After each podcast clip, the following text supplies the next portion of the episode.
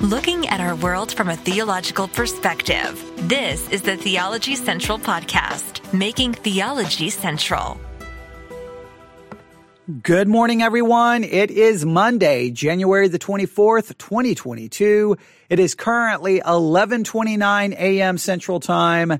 And here I sit once again in the empty sanctuary of Victory Baptist Church right here in Ovalo, Texas. And once again, it's my privilege, it's my honor to be able to say, Welcome to another week of Bible study. Yes, another week of Bible study as we do another Bible study exercise and we invite you to participate. I, I ask of you, beg of you, plead with you, invite other people to participate. Remember the Bible study exercise. We take one passage of scripture. We spend an entire week looking at it. We also have memory verses for you to memorize using the Bible memory app. We also have Bible study curriculum that is available to you. All, and then obviously all of the uh, podcast episodes are also available to you. All of that. The Bible memory app, the curriculum, all of these episodes, Everything is free to you. Nothing is put behind a paywall. Everything is free to you. So please take advantage of it. Invite others to, to be a part of it if you know people who want to really dig into the scriptures and engage in meaningful Bible study. So it's another week. I'm excited. I, I'm a little bit more excited. I'm going to be honest with you. Okay. Remember Bible study it, it, so one of the most important things required in Bible study is just being very open and honest, not only with the text, with yourself, being very transparent, right? That Bible study is spending a lot of time not only with God's word, but it's spending a lot of time just being open and honest with yourself about what's going on with you spiritually. I mean, there, there's a lot that takes place within Bible study. But let me remind you, when I started yesterday, when I did our introduction to this week's Bible study exercise, I I really didn't know what to say, didn't really know, okay, how am I going to approach this? And I, I, I don't know if I have a, a good plan yet finalized. I, I, am still, everything, this is, uh, remember the Bible study exercises are, I like to do them in a sense in real time, right? Uh, like, I don't like this all planned out and polished and edited like it's a performance. I like this to be real. So you know, when, when we do these Bible study exercises, I'm not just trying to get you to study. I, am involved in the exact same study. I'm right there with you. So I'm sitting here in an empty church and I'm sitting here thinking, okay, what, what am I going to do with the text? What am I going to do with the text? What am I going to do with this, this subject? How am I going to approach it? And all of a sudden I realize, okay, I, at least I have an idea for today. Right? I have an I I don't know about tomorrow, but I have an idea today. So, so let me just remind you. This week we are studying Genesis chapter 39 verses 1 through 12, but we are really looking at the topic of temptation. And if you know Genesis chapter 39, that typically the, the Bible study curriculum and sermons and everyone, when they get to Genesis 39, they run directly to one specific thing that happens and they talk about temptation in relation to that. But I, I want us to understand temptation in a much more broader context. Let me show you what I mean. If you have a Bible, Genesis chapter 39, just so that you can see what I'm referring to here. Genesis chapter 39. We talked about this a little bit yesterday, but I'll reinforce this. All right. Genesis chapter 39, verse 1. And Joseph was brought down to Egypt and Potiphar, an officer of Pharaoh, captain of the guard, an Egyptian, brought, bought him uh, of the hands of the Ishmaelites, which he had brought, uh, which had brought him down thither. And the Lord was with Joseph. Turning the page. And he was a prosperous man, and he was in the house of his master, the Egyptian. And his master saw that the Lord was with him and that the Lord made all that he did to prosper in his hand. And Joseph found grace in his sight and he served him and made him overseer over his house and all that he had he put into his hand. And it came to pass from the time that he had made him overseer in a house and over all that he had had, that the Lord blessed the Egyptian's house for Joseph's sake, and the blessing of the Lord was upon all that he had in the house and in the field. And he left all that he had in Joseph's hand, and he knew not aught uh, he had save the bread which he did eat. And Joseph was a goodly person and was well and well favored. Here we go, verse seven. And it came to pass after these things that his master's wife cast her eyes upon Joseph. She said, "Lie with me." Now, whenever you turn to Genesis 39, everyone will talk about temptation and everyone will talk about temptation as it relates to sexual sin. Everyone will run to this and say, yes, Joseph is tempted here to have sex with his master's wife. He refuses, and we can learn much about resisting temptation when it comes to sexual sin. I am not saying that is a flawed application in any way, shape, or form. I'm not even criticizing sermons that put all of the emphasis, emphasis there because it is necessary and it is needed. However, I think there is a, a, a negative side effect because it reduces the concept of temptation in many cases and in many people's mind specifically only to the subject of sexual sin. It's like, are you being tempted? Oh, no, no, no. I'm not, I'm not having any issues with sexual sin. No, no, no, no, no. Temptation is more than that. And so what I want to do this week is do a couple, a couple of things we're striving to do this week. I've already given you some assignments. Yes, I want you to look up Bible dictionaries and what they have to say about temptation. Yes, I want you to do a simple basic word study on the word temptation. Yes, I want you to have that basic understanding and, and, and, oh, and, understanding. I want you to have that kind of an overview of what it's all about. I definitely want you to do that. But what I want to try to really demonstrate is the reality of temptation showing up in many different ways, coming in many different forms, approaching things from, from many different perspectives so that you can see that, so that you can recognize it, so that you can be warned of it. And that's my, um, iPad sending me notifications from the Edify Christian podcast app of all of these podcast episodes that are dropping. It just, it just all day, all day. I, it, it, probably would drive you crazy. In some ways, I love that because it's just like, oh, another Christian podcast app, another Christian podcast is available, another Christian podcast is available. It's just amazing how much is available to us. See, I'm gonna, I'm, I'm being tempted to now focus on that instead of what I'm supposed to be talking about. I'm sorry. That's, that's bad about having distractions in front of you. Yeah. One of the good things to do when you're doing Bible study, turn off all of your distractions. Okay. Uh, yeah, I need, I'm preaching that to myself. But I really want us to see temptation in a much more broader way. Now, I'm not, I'm not saying that we're not going to talk about temptation as it relates to sexual sin. Obviously, the text is going to lead us there. But I think there are temptations occurring.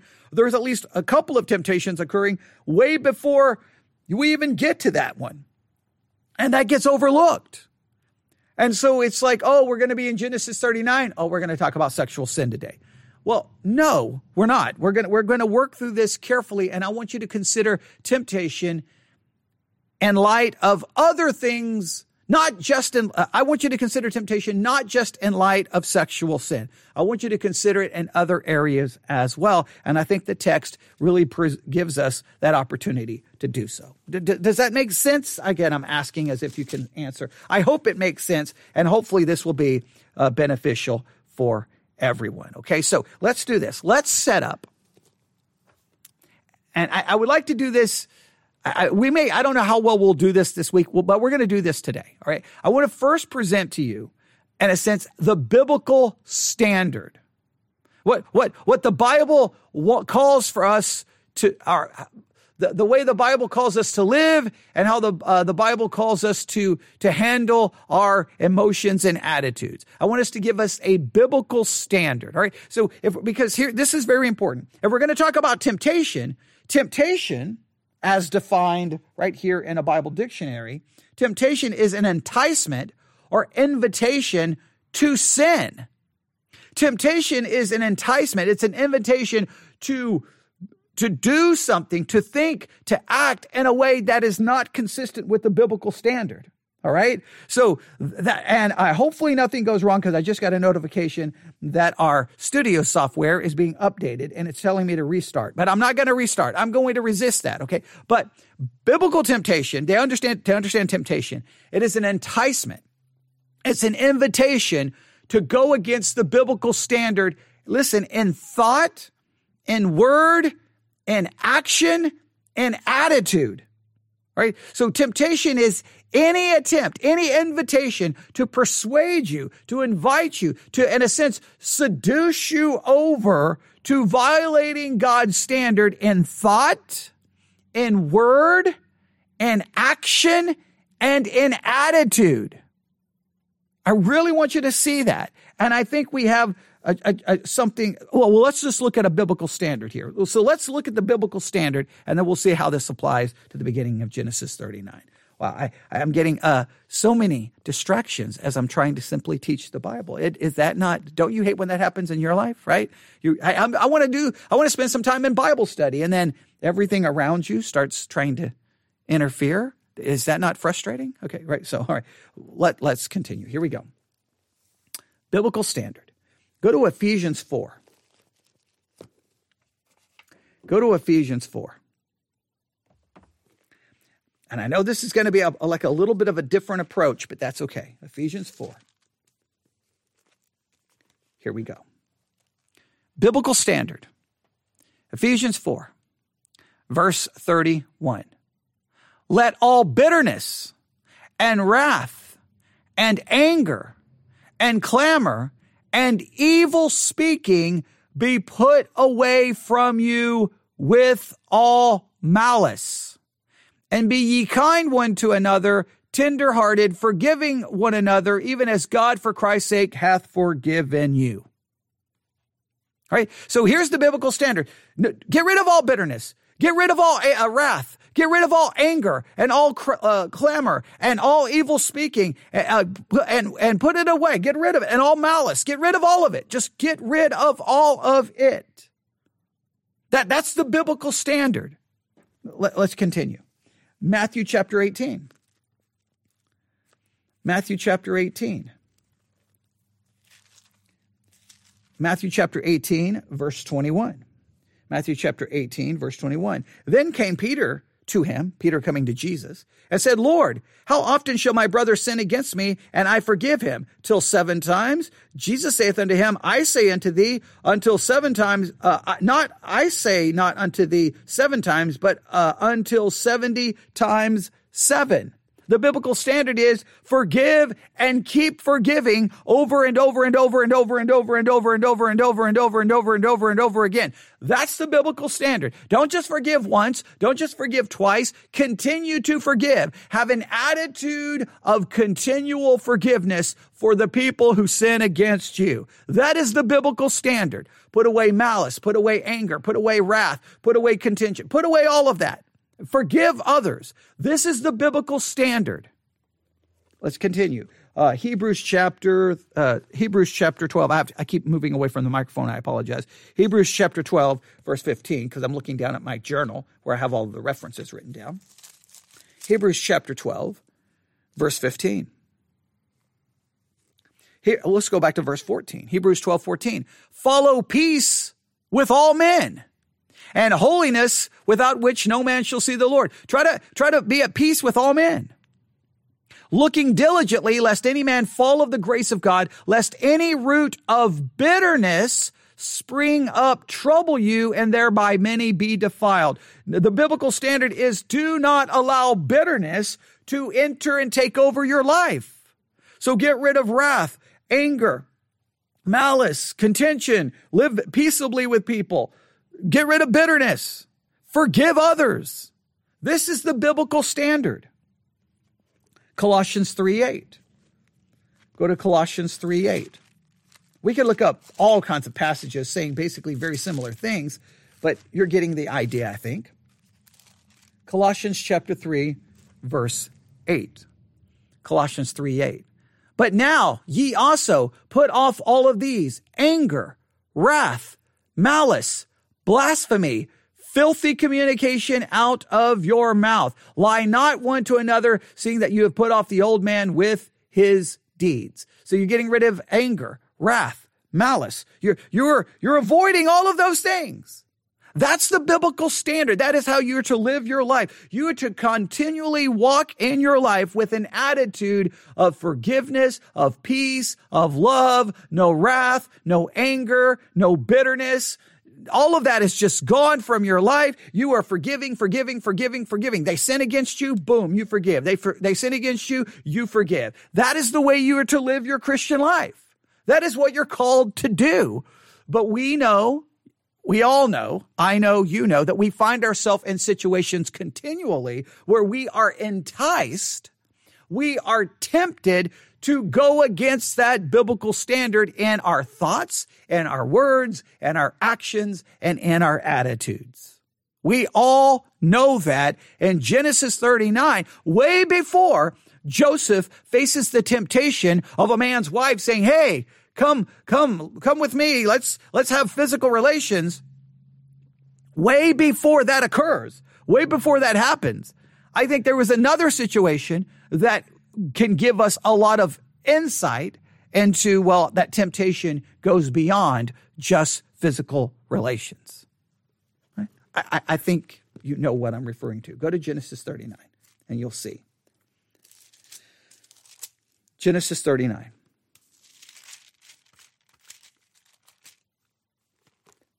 And Joseph was brought down to Egypt. Stop right here. Now, if we go back to Genesis 37, we know exactly what happened. Joseph was the favorite son. He had a coat of many colors. He had dreams. Next thing you know, he keeps talking, he keeps speaking, he keeps saying things, whether he's saying things that he should or how he, we could talk all day um, in regards to what Joseph does there. But put it this way, we know this: his brothers are becoming more and more angry with him every time he opens his mouth. They're becoming more and more upset, more and more anger. Ang, their their anger continues to grow envy begins to occur. They are not happy with their brother Joseph. All right. Joseph's brothers are not happy.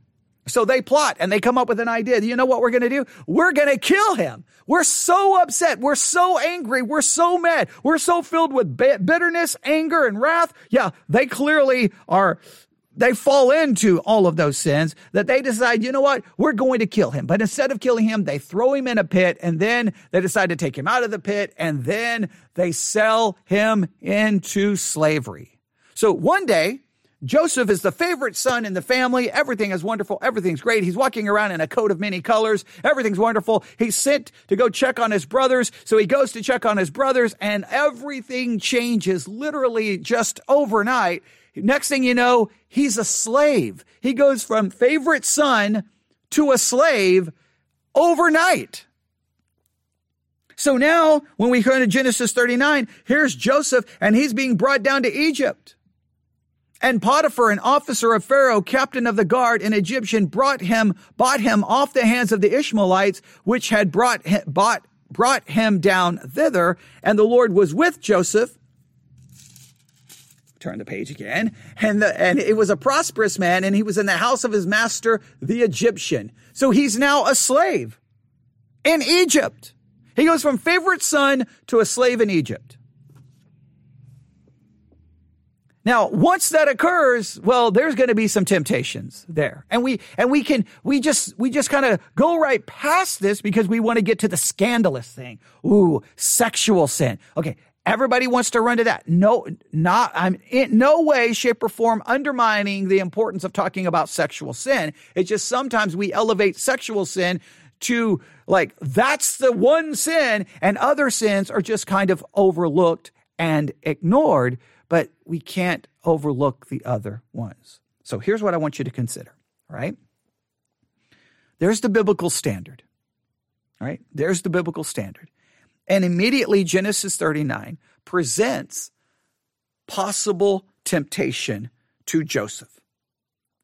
And this temptation arises really from two major sources. Are you ready? First, he has the temptation to respond in a sinful way, in an ungodly way, as a result of the actions of other people. On any given day, you will face and experience the actions of other people. And every action that is brought to you by other people, every action can be a source of temptation if their action entices you or, or tries to push you to react in a way that does not meet God's biblical standards in thought, word, action, or attitude. Every day you're, you're, you're confronted with someone's actions, someone, someone's actions, someone's words.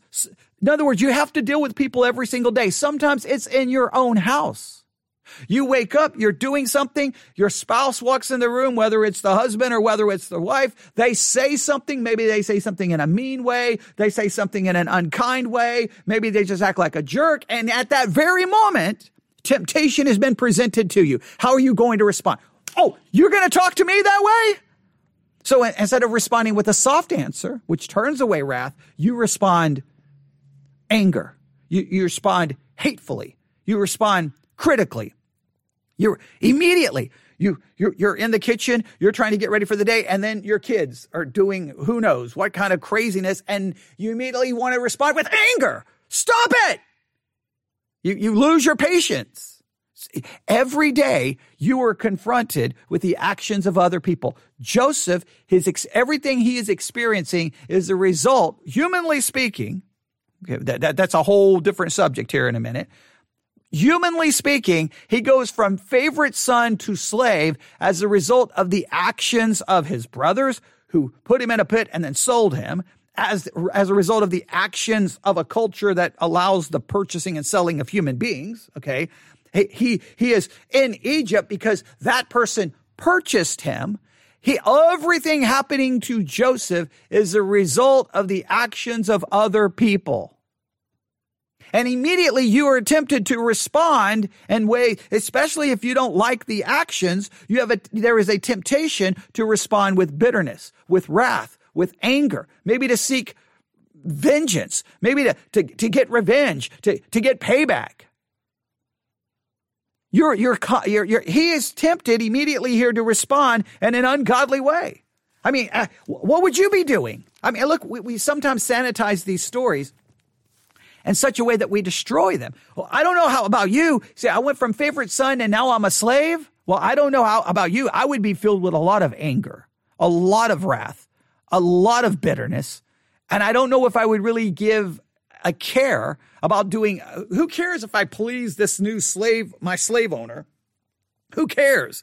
I think I would have been more like, I'm just looking for a way to escape. I'm looking a way to get back to my brother. I'm a way to get back to my father because when my father finds out what my brothers did to me, they're going to get punished. They're going to get there. I would have been like, I don't think I would have been concerned like, well, how good of job am I doing here? Like, I, I wouldn't have been. There's a temptation there. There is a temptation there that everyone goes to the sexual sin, but what about this one? What about this one?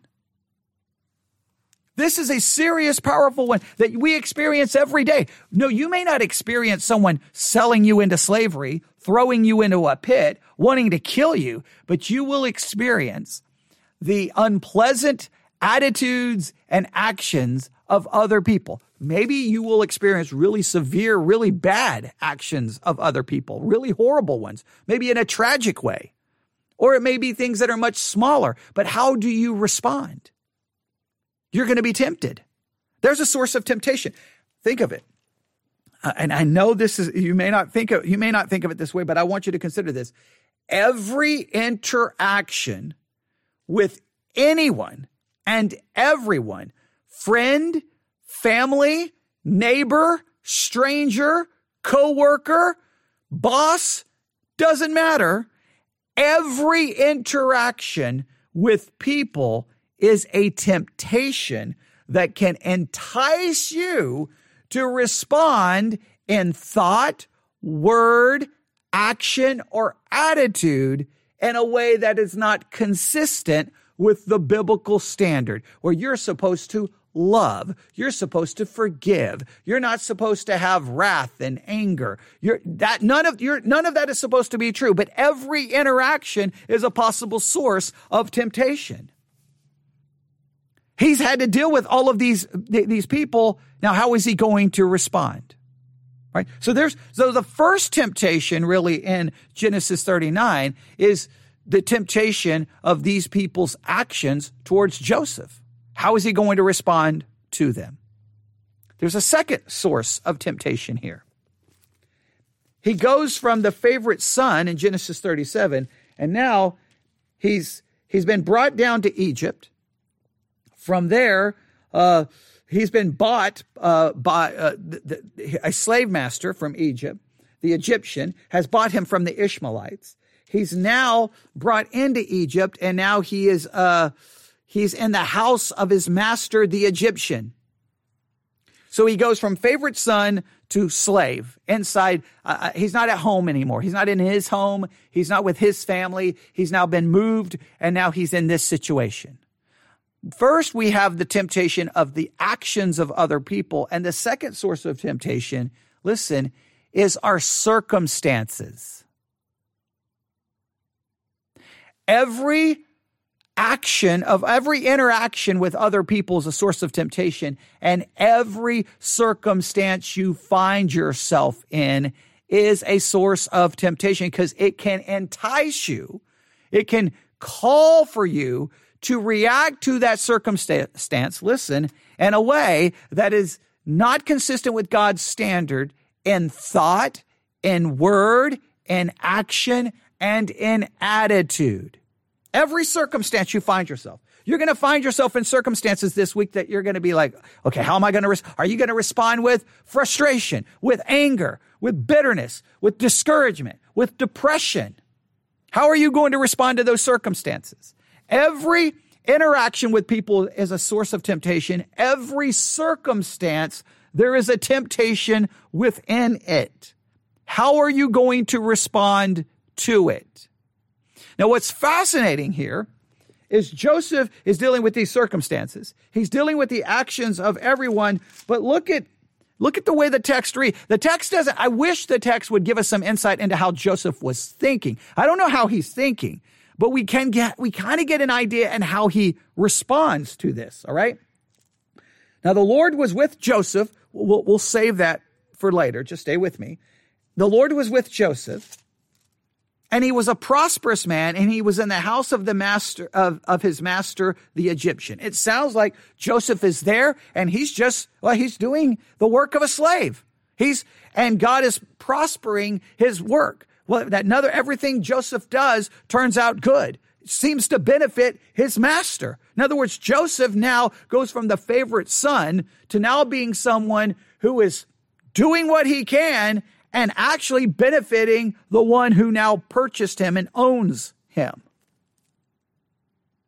The master saw that the Lord was with him and that the Lord made all that he did to prosper in his hand. Joseph found grace in his sight and he served him and he made him overseer over the house and all that he had he put in his hand. Now he, he's, he's serving in such a great capacity and being so blessed in everything that he's doing that he's now being placed in charge over everything. Hey, hey, I'm your master, but you're in charge of over all of this. You continue to do what you're doing because it's continuing to prosper, which is blessing me. I'm benefiting from it. In other words, Joseph was in a horrible circumstance and he, instead of being discouraged and just not, I'm not, I'm just going to do the bare minimum. He seems to be doing everything he, he can do to bring as much blessing to his master as possible, which just seems absolutely bizarre to me. All right. Verse 5 And it came to pass from the time that he had made him overseer in the house and over all that he had, that the Lord blessed the Egyptian's house for Joseph's sake. And the blessing of the Lord was upon all that he had in the house and in the field. Joseph is just like, because of Joseph, the, the slave owner is just getting blessed and blessed and blessed and blessed and it's wonderful. It's wonderful. And Joseph is the reason for it. In other words, Joseph is not allowing how other people treated him.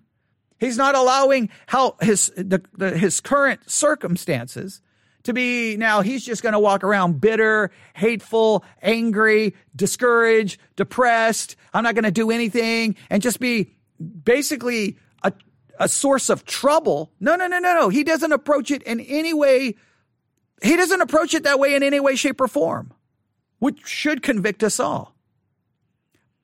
And, and then the master, he leaves all that he had in Joseph's hands and he knew not aught he had save the bread which he did eat. In other words, he, he gives Joseph so much control that he doesn't even know anymore what he has or doesn't have. He's like, Joseph's going to take care of it all. In other words, Joseph earns complete trust. Here, take it. You, you, you have everything. I just make sure I got my daily bread and you're in charge of everything else. That's how much Joseph was blessed, but it just shows his attitude in it. He's not moping around, complaining, grumbling, frustrated, angry. Now, I don't know what was going on in his mind, but at least in his outward actions, he just seems to be like, hey, this guy's great. This guy's awesome. I, you, you're in charge of everything. And Joseph was a goodly person and well favored. Clearly, he doesn't seem to be grumbling and just, no, he seems to be like, he's welfare. Everybody seems to like Joseph. Joseph is amazing. Joseph is great. Hey, Joseph is awesome. Now, Joseph is not at home. Joseph is in a bad situation, uh, but he's living out his life serving God and glorifying God in the midst of it. In other words, Joseph resisted the temptation to respond to the actions of others and to the circumstances in a way that would make him bitter, hateful, unforgiving. He seems to have just moved on completely, which is absolutely amazing. That I want you to see every circumstance, Every interaction, there's a temptation just sitting there waiting, waiting, waiting, waiting, waiting, waiting. You go to work, your boss comes in, just maybe ticked off, says something to you, and you're, you, you just, you start getting mad and I'm sick of this place and I'm tired of these people. And all of a sudden it just starts building up. And maybe when you go home for the day after work, you just, you start venting. You start ranting about everything and you're mad about this and mad about that. You're, you've allowed that circumstance now, you've allowed that interaction to now become a source of now you are filled with bitterness and wrath and anger and frustration and discouragement. It became a source of temptation to you. I want to state it again. Every interaction with people in every circumstance, there is temptation. It can be a good interaction. There could be a source of temptation there. It could be a good situation. There could be a source of temptation there. Every interaction, every circumstance. Every interaction, every circumstance. I want you to just think right now of recent interactions that proved to be a source of temptation and you ended up responding to that interaction in an ungodly, sinful way. I want you to identify what that, inter- who was the interaction with? What happened? And what did you do? And then write down the Bible verse that would show you that your, your reaction to that interaction was ungodly. Then I want you to think of a recent circumstance. Now, it, it could be a good, listen, it could be a good interaction, but you something you responded in a way that turned it out to be sinful, right? I've given you some biblical standards. We could we could look. At, I mean, there, you you you got to think of the biblical standard which you possibly violated. But eh, it, what, what circumstance? What circumstance did you find yourself? Interactions, circumstances. That that's our, that's your entire life. Think of it. That's your, that's that's every day. Interactions, and you're you're involved in some, some kind of circumstances happening. Something is happening. Something is going on. How do you respond to them? How do you respond to them? So, here's what we have. We have the biblical standard and we have the temptation provided to Joseph through the actions of other people and circumstances. He, he could have he could have responded with anger and bitterness towards his brothers. He could have responded anger and bitterness towards God. I want you to cons- think of that. And he could have responded with anger and bitterness with this situation. He could have responded with being anger, angry and bitter and unforgiving towards his brothers. He could have responded in being angry and bitter towards his situation. He could have responded and been angry and bitter and upset with the one who bought him as a slave, with his master. And he could have been very frustrated and upset, upset with God. You, see that there, there's, there was, the temptation is all over. Not only did the interactions and the circumstances be a source of temptation, he could have then expressed his sin towards towards his brothers, towards his master, towards the situation, or towards God. We, we, listen, if you don't think you're ever tempted to get frustrated and upset with God, then I'm sorry. You, you are either living in denial, um, or you've never had a bad situation, but you can go through some situations and you're like, God, why, why, why, why, why is this happening to me? Why are you doing this? They're, they're a source of temptation. Now, Joseph doesn't seem to fall into any of that. He seems to rise above it. And I'm just going to throw out some possible ways in which these kinds of situations, these kinds of issues can be resisted biblically. Obviously, whenever situations, whenever people's actions against us are hurtful, painful, hateful, I mean, just absolutely not acceptable. What, whenever people react against us, the one thing we are called to do, and we've already looked at it, we are called to respond with forgiveness. We are to respond with an attitude not of forgiveness once, but a constant attitude of forgiveness over and over and over and over and over.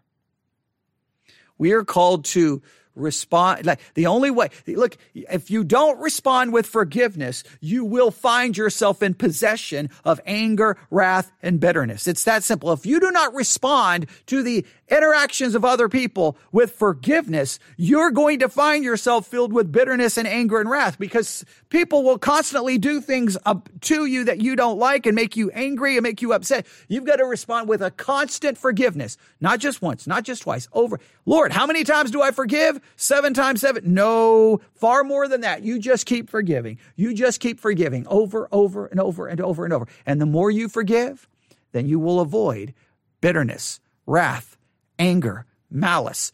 That will, you, that's the protection from anger, wrath, and all of those other negative attitudes is forgiveness. That's, that's the protection. That's the biblical way. Now, we don't have anything here with Joseph saying, Oh, I've completely forgiven you. We don't have anything with Joseph saying that, but I'm saying his actions demonstrate that he's not being filled with these other things. And the only way for you to avoid being filled with those other things is through forgiveness. And we see how he handles his brothers when you get to the end. All right? You, you can read the end of the, of the book and see how it all plays out. Forgiveness. Second way that you can avoid. Now remember, you've got to resist the temptation in regards to how you respond to the interaction with other people. And you've also got to consider how you respond to the circumstances. Now, Joseph's response to the circumstance is to me absolutely just the more I keep reading Genesis 39, in fact, I think the more I read it this week, the more this is just going to jump out at me he doesn't seem to do anything to change the circumstance. He doesn't like, okay, I'm going to try to escape. I'm going to try to do this. I'm going to say, hey, my brother sold me. This is not right. Can, can you send a messenger to my father? He'll, he'll pay you money. And uh, he does, there's no, there's nothing in the narrative of Joseph doing anything to get out of the situation. I'm not saying that he didn't because we don't know, but that's speculation. From the text, from the text, he doesn't do anything. Why not? It's almost as if he sees God in the situation. This is very important. The way to avoid, to, the way to resist temptation in regards to interactions with other people, especially if they're negative. Okay. We haven't really talked about a good interaction with other people, but if it's a negative interaction, is you have to respond with forgiveness. That's, that's just, that's your protection against wrath, anger, bitterness, is you have to forgive. But when it comes to negative circumstances, the only thing to help you resist the temptation of responding to those negative circumstances with grumbling and complaining and anger and bitterness and wrath, pretty much directed towards God, is you have to accept and acknowledge and see God in it. Now, now this, this, this is a dangerous, this is a double-edged sword because the more you see God in it, the more you may be tempted to become frustrated with God. But you have to accept you, in other words, you don't just think, I just randomly got put in this circumstance for no rhyme or reason, and this circumstance is garbage, and you start grumbling about the circumstance. You have to stop and go, wait a minute. God has placed me in this circumstance. Now, you, you may be tempted immediately to get upset with God, and I understand that, but you have to at least start with seeing God in it. Let, let me give you uh, two uh, very important scriptures. The, the one, I think you probably know where we're going. We're going to go to the book of Job because it's just a very important passage here. And Job chapter 1, we see all of these horrible things come upon Job. There's death, there's destruction, economic loss, loss of loved ones. It's just an absolute devastating list of destruction that comes upon Job. And after all of this destruction, after all of this death, after all of these horrible things that occur, Job 120. The Job, then Job arose, rent his mantle, shaved his head, and fell down upon the ground. Now, please note, in no way, shape, or form should anyone ever tell you that you cannot grieve, you cannot be upset. No one is pretending that you just accept horrible things and go, well, you know, no big deal. I know that in the story of Joseph, we don't see his emotion, but just want you to know that Job, he rents his mantle, shaves his head, and falls down on the ground. So he's expressing his, his grief. He's expressing his emotion. It's okay to express it. But look what he does. He doesn't fall down on the ground and yell and scream and c- grumble and complain and go on a full blown rant. No, he falls on the ground and worshiped. He fell down and worshiped God. But it's not that, listen, this is amazing. He worships God even though he acknowledges the following. He said, Naked came I out of my mother's womb, and naked shall I return thither. The Lord gave, and the Lord hath taken away. Blessed be the name of the Lord. Job sees God's hand in the tragedy that God had taken it away, that God was somehow involved in the situation. But he did not respond to God being involved in the situation with anger, wrath, discouragement, frustration. He responded to that fact with worship. When you find yourself in a horrible cir- circumstance, you may be tempted to respond with anger and wrath and frustration and discouragement and depression. But you've got to stop and go, God gives, God takes away. God is somehow involved in this circumstance. Doesn't mean you have to like the circumstance. Doesn't mean you have to walk around going, it's wonderful, it's great. No, you may have to rip your clothes, shave your head, and fall on the ground, but you worship God knowing the sovereign God is involved in some way, shape, or form, whether it's good or bad. Another scripture, Ephesians chapter 1. Ephesians chapter 1, verse 11. Speaking of, uh, speaking of Christ, in whom also we have obtained an inheritance, because we're in Christ, we being predestinated according to the purpose of Him who worketh all things after the counsel of His own will. God works all things after the counsel of His own will. You may not like it. But if you will see God in it and you will accept it and just worship God in spite of it, you can be protected and you can resist the temptation of responding to the circumstance with grumbling, complaining, bitterness, anger, wrath, etc., etc., etc.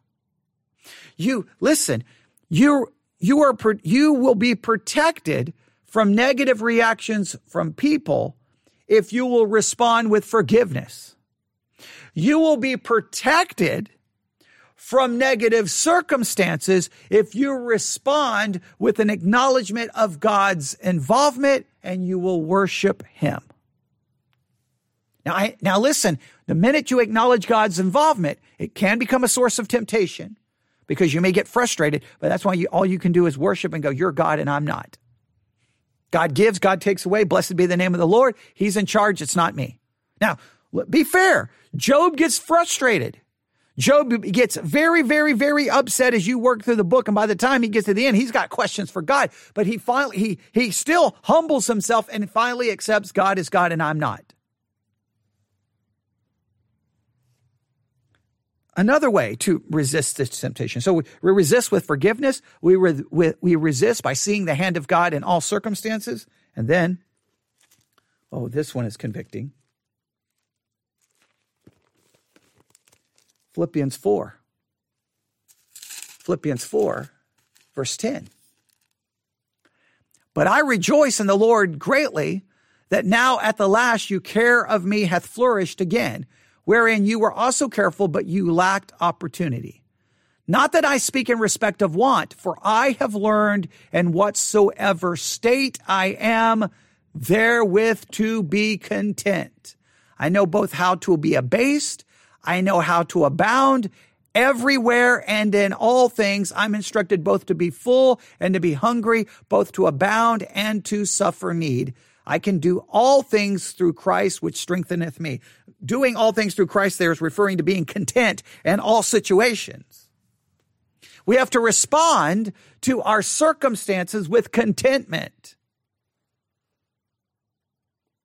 So how do we resist the temptations presented to us in Genesis 39? We respond with forgiveness. Hey, Joseph, your brother's garbage, what they did to you. Hey, you've just been purchased as a, as a piece of property by a slave owner. That's not good. It just seems like he just lets it all go. Forgiveness. And then when, by the time he gets to the end, we get to the end of the book, he responds to his brother with love, brothers with love, compassion, and he provides for them. He cares for them. He doesn't take, he doesn't seek revenge. That, that's, that's amazing. That's, that's forgiveness. If he would not have been responding with forgiveness, by the time he got, you get to the end of Genesis, he would not respond with forgiveness. He would respond with bitterness and anger and vengeance. That, for, that forgiveness has been present, obviously, from Genesis 39 all the way through in some way, shape, or form. You got to respond to the negative uh, interactions with people with forgiveness. Next, you have to see God in all circumstances and worship Him. You got to see God is sovereign in all circumstances. Listen, this is so important. We have to see God in the circumstance, not simply looking to God to get us out of the circumstance. See, what we want is, okay, God, I see you. Get me out of it. No, no, no. How about God? What do you want me to do in it? You put me in it. I see that you did. What do you want me to do in it? That, that's that's, that's the first question. That's the first statement you should always say. God, you put me in this. What do you want me to do in it? Not get me out of it. And so what did Joseph do? Joseph has been completely betrayed by his brothers. He's sold, he went from a favorite son to a slave. And guess what he does as a slave? Okay, I'm going to be the best slave I can be. And I'm going to bring blessing to my slave owner. And that's what he does. I know that seems absolutely goes, there's, I know every, I, I can't, I can't speak for you. Everything in me rises up and go, Joseph, come on, have a little bit of backbone. Don't just give in and serve the slave owner. That's wrong. That's injustice. Fight against it. Sneak out at night. Escape. Do, but no, He's like, he serves God. The, the slave owner benefits from owning Joseph. That's insane. so Joseph doesn't look to get out of it. He realizes, God, you put me in it. What do you want me to do in it? He's like, uh, that's what you, and no matter the circumstance you find yourself, no matter how bad, no matter how good, what would God want me to do in this circumstance? Well, we always know glorify Him, serve Him, minister to other people, Think of other people before yourself. Turn the other cheek. Forgive. You know what you're called to do. But we want out of it. We, it's bizarre. We tend to see God as a way out of negative circumstances. We rarely see God as the one whom we should serve in the negative circumstances. We see God, God is only there not to say, Oh, oh God, I'm supposed to serve you in the negative circumstance. No, God is the one who's supposed to deliver me from it. Joseph doesn't seem to look for deliverance. He looks for obedience to God in it. He sees God's hand in it. And then we must respond to everything the ne- negative interactions of people and negative circumstances with godly contentment. With godly contentment, that I am going to be content in it. Why am I going to be content in it? God placed me here, and that God is going to use this for His purpose and His glory. And I apologize if you heard my stomach growling, but uh, yeah, it's uh, it's an afternoon, and I'm I'm hungry. But you know what? I'm going to focus on God's word right here. All right. That's that's so let's go through this again. The biblical standard is given to us in Ephesians 4, Matthew 18, Hebrews 3, or Hebrews 12, and Colossians 3. No anger, no wrath, no contention, no malice. It's that's not that's not the way we respond. It's forgiveness. It's forgiveness. It's peace. It's no bitterness. That that's that's what we're called to do. That's the biblical standard. And immediately boom, we are confronted with two things that can tempt us to go against those standards. Circum or the interactions with people and negative circumstance, negative interactions with people and negative circumstances. I'm going to go with the negative. I just want you to realize positive interaction and positive circumstances, there's still sources of temptation linked with those as well. Right? There's still possible temptation. Again, I want you to see temptation is any enticement for you to go against God's standard, standards in thought, word, action, and attitude. Temptation is any enticement for you to go against God's standard in thought, word, action, or attitude. I want you to, that's going to be the de- working definition we're going to use because I think it's so important. I want you to just see that. I want you to see every interaction today. Every interaction. I'm telling you, there's a temptation waiting. There's a temptation waiting. Saying, sooner or later today, someone in your family is going to say something to you, and you're you're going to snap back. You're, you're going to wait a minute, wait a minute. Don't no no anger, no wrath. How about how about respond with a soft answer? How about turn the other cheek? No, no, no, no, no, no, no, no, no! I'm not. I, will turn the other cheek after I've beaten them on the floor and they're unconscious. Not, not literally, but I'm saying verbally. You, after I destroy them, then I'll turn the other cheek because I'm going to turn the cheek to walk away and leave them laying bloodied and beaten on the floor. Not again, literally, but figuratively because we tend to destroy people with our words. But those interactions all day, all day. It could be a wife, spouse, friend, neighbor, church member, pastor how are you going to respond? How are you going to respond to those negative interactions today? There's going to be temptation. All right. Uh, someone's asking, okay, our definition, all right.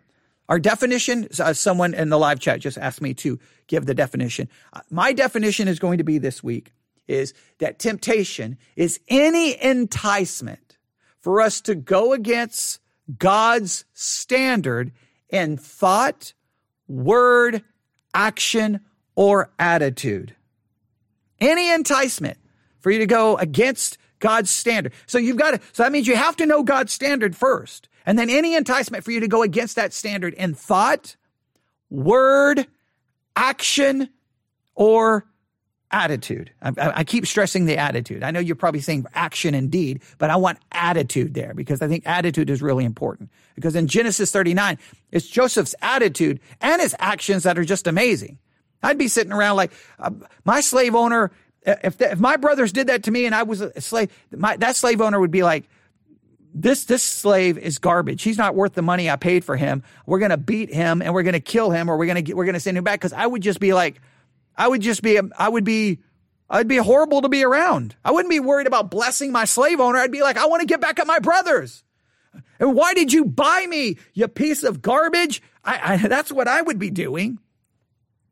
So temptation is any, any enticement to go against this God's standard in thought, how we think, words, what we say, actions, what we do, and attitudes how we feel. And Genesis 39, I know everybody wants to get to the sexual sin. I know, I know, I know, I know, I know. Listen, I know. Hey, there's his wife, and she's telling, "Hey, Joseph, come with me. Come on, come on. Let's let's go. Let's go to the bedroom." Everybody's like, "Ooh, scandalous." I I understand that. I understand that that's the that's the the the the the the the, the, thing that will get all of the attention and get all of the downloads, right? If, if I if I do a sermon series on temptation for sexual sin, I'll get far more downloads than if I talk about the temptation of I don't know interactions with people and negative circumstances. People like, okay, well that doesn't sound very exciting. How about the sexual sin? I understand. We'll get to that. But Genesis 39 starts with Joseph's actions here towards his slave owner, and it's just absolutely baffling to me. So let me end with this, all right? And I apologize for all the distractions that happened in the live episode. I, I've been so worried because I'll just describe the scene. Here to my left is my laptop. All of a sudden, this, this gray bar popped up uh, across a good portion of the screen, and it says, A new update is available. Please restart to get the latest version. Well, I'm glad they're doing an update but then there's a big button here that says restart. And I'm like, at any, I was waiting for a clock to show up going going to restart in 10 seconds, going to restart in three minutes. I was so worried that this whole episode was going to get about destroyed, which makes me mad because I think we're talking about some very, very, very, very, very, very, very, very important stuff. And I'm sitting there worried about it's going to be all messed up, which probably negatively impacted the teaching, but hopefully the teaching was still valuable in spite of it. So that just, oh, drives me crazy when that is going on. But so let's do this again. Today, I want you to think about the last negative interaction you had with someone and how you responded. I, I, know I said negative or positive. Just let's focus on the negative for, for, for today. Just, I want you to think of the last negative interaction you had. Could be a family member, a kid, anybody. How did you respond? How did you respond to that temptation? Come on, you can be honest. Did you smart off? Did you talk back? Were you rude, condescending, sarcastic, hateful? Did you go for the throat, verbally speaking? Did you seek to destroy them? Or did you walk away and in your mind you were like, that, that person's a piece of garbage and, um, uh, and you just, in your, who knows? How did you respond? And then the last negative circumstance. Maybe you're in a negative circumstance today. How did you respond to that negative circumstance? Remember, the way to respond to this kind of temptation is you respond to negative interaction with forgiveness. You forgive and you forgive and you forgive and you forgive. Now, I'm not saying if they commit a crime against you, you don't go to the police. Now, I'm not saying you, obviously, if crime is occurring, I'm saying that in normal interactions, we respond with forgiveness. If you don't respond with forgiveness, you'll be in full possession of bitterness, anger, wrath, and you're, you're going to destroy yourself. All right. Next, you've got to see God in your circumstance. Now, I know that that's dangerous because it can make you bitter, but you've just got to respond. You see, God, you're in it. I'm going to worship you. And this is most important. You seek to serve God in it. You don't seek God to remove you from it. That's hard to do. You're like, get me out of this situation. There are plenty of days I, I could take you to Dyess Air Force Base to the 7th Medical Group where I spent a good portion of my adult life in that hospital. And I could, I could point to places where there were days I was literally just like, I hate this. I hate this. I want out of this. I can't stand this. I want, I, I'm going to just, I'm going to do something to get myself kicked out. I'm tired of the military. I'm sick of it. I'm tired of these people. And I didn't respond in godly ways. I wanted out of it.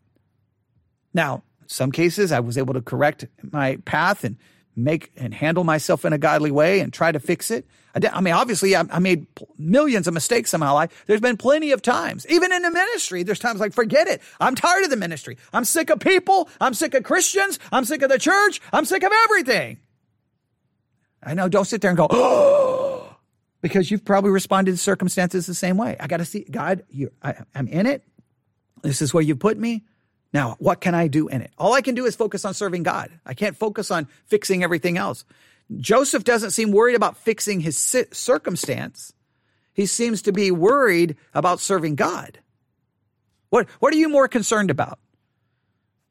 Fixing your circumstance or glorifying God? I don't know about you. I always want my circumstance fixed, right? You know what I'm worried about more right now? I'm more worried about the fact that I'm starving to death and, I, and my stomach is about to crawl out of my body and I need food. But see, what I should be more worried about is, well, glorifying God in whatever I do. It's, it, that, that's a small thing, but you, you see it. And then contentment. We have to gain godly contentment. The only way you gain godly contentment is you seek to, that you, you, you accept God's sovereignty in it. There you have it. There's Genesis 39. Now that brings us to, let's go back to Genesis 39 really quick. That gets us down to verse 7. And then we know what happens in verse 7. And it came to pass after these things, so after Joseph has been doing everything wonderful, all of these blessings, he's put in charge of everything. Joseph is the man. Everyone loves him. Joseph is great. Then the next thing you know, well, his his slave his slave owner, his master's wife's like, yeah, he is pretty great. Hey, Joseph, come on, come here, come here, come here, come here, Joseph. And then she says, lie with me. Sexual sin. I just want you to see that there are other sins besides sexual sins anger, wrath, bitterness, envy, vengeance. All of those are, are sins as well. Just for some reason, they don't seem to get the same oomph as a sexual sin. They don't seem to get the same passion and preaching against them. Not in all cases, but in many cases. So then we'll turn our attention next time, probably will be on Wednesday, um, to this subject of sexual sin. And I, I, don't know, I don't know how, how don't, how, how do we approach it? There's been so many attempts um, by the church to address it that I, I don't know. I don't know if anyone's ever approached it in a decent way. I, I, don't know. I don't know that we, we could get into all of the discussions about the church and, and it raises so many issues, but at least we, we'll look at it from a textual perspective first. I mean, Joseph's approach is pretty simple. And we could, I mean, I could call into question his approach, maybe, but but we'll see. There's a lot there, but we we didn't even. I know there's a lot of bigger academic issues surrounding temptation that I've kind of pointed you to work on on your own, but I wanted to at least just look at temptation in a very practical way at the beginning of Genesis 39, and hopefully that's benefited someone. All right, I'll stop right there. You can email me newsif at yahoo.com, newsif at yahoo.com. I'm going to stop and restart this uh, software so that I can finally get the update so that this won't happen next time. All right, thanks for listening. Everyone have a great day. God bless.